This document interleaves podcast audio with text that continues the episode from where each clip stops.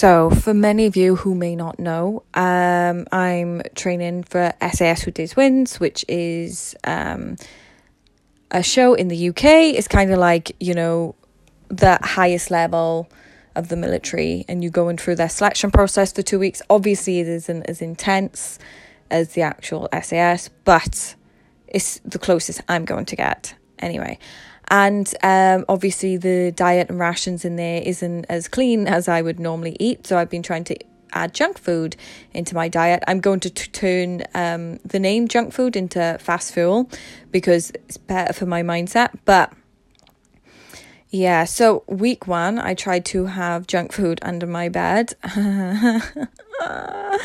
yeah, that was a not smart idea for Katie. So I ended ended up eating Kit Kats. I don't know if you know what Kit Kats are, but they're like two fingers, right? And I ended up eating like say four, um, yeah, eight, eight two finger bars in two days and then all the packets. So I'd be up at like 10 o'clock at night. And that's probably why my belly woke me up at 1 o'clock, you know what I'm saying? So that is definitely a failure. So next week I'm going to start out again. Definitely not get junk food into my room. Not going to beat myself at being human. You know, life happens. I've learned that's definitely not the approach for me.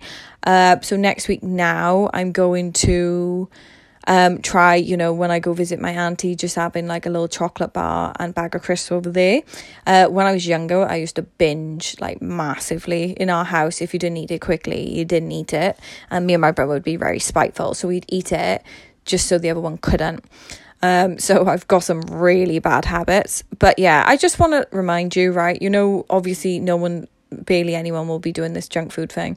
You know, it's okay to fail. Like, do something week one, and if you fail, be like, okay, that didn't work for me, and then try something else, and then treat as week two. You know, you t- it doesn't fucking matter. You know, like failing is just us learning what works for us, and it's that simple. So just let it go. See ya.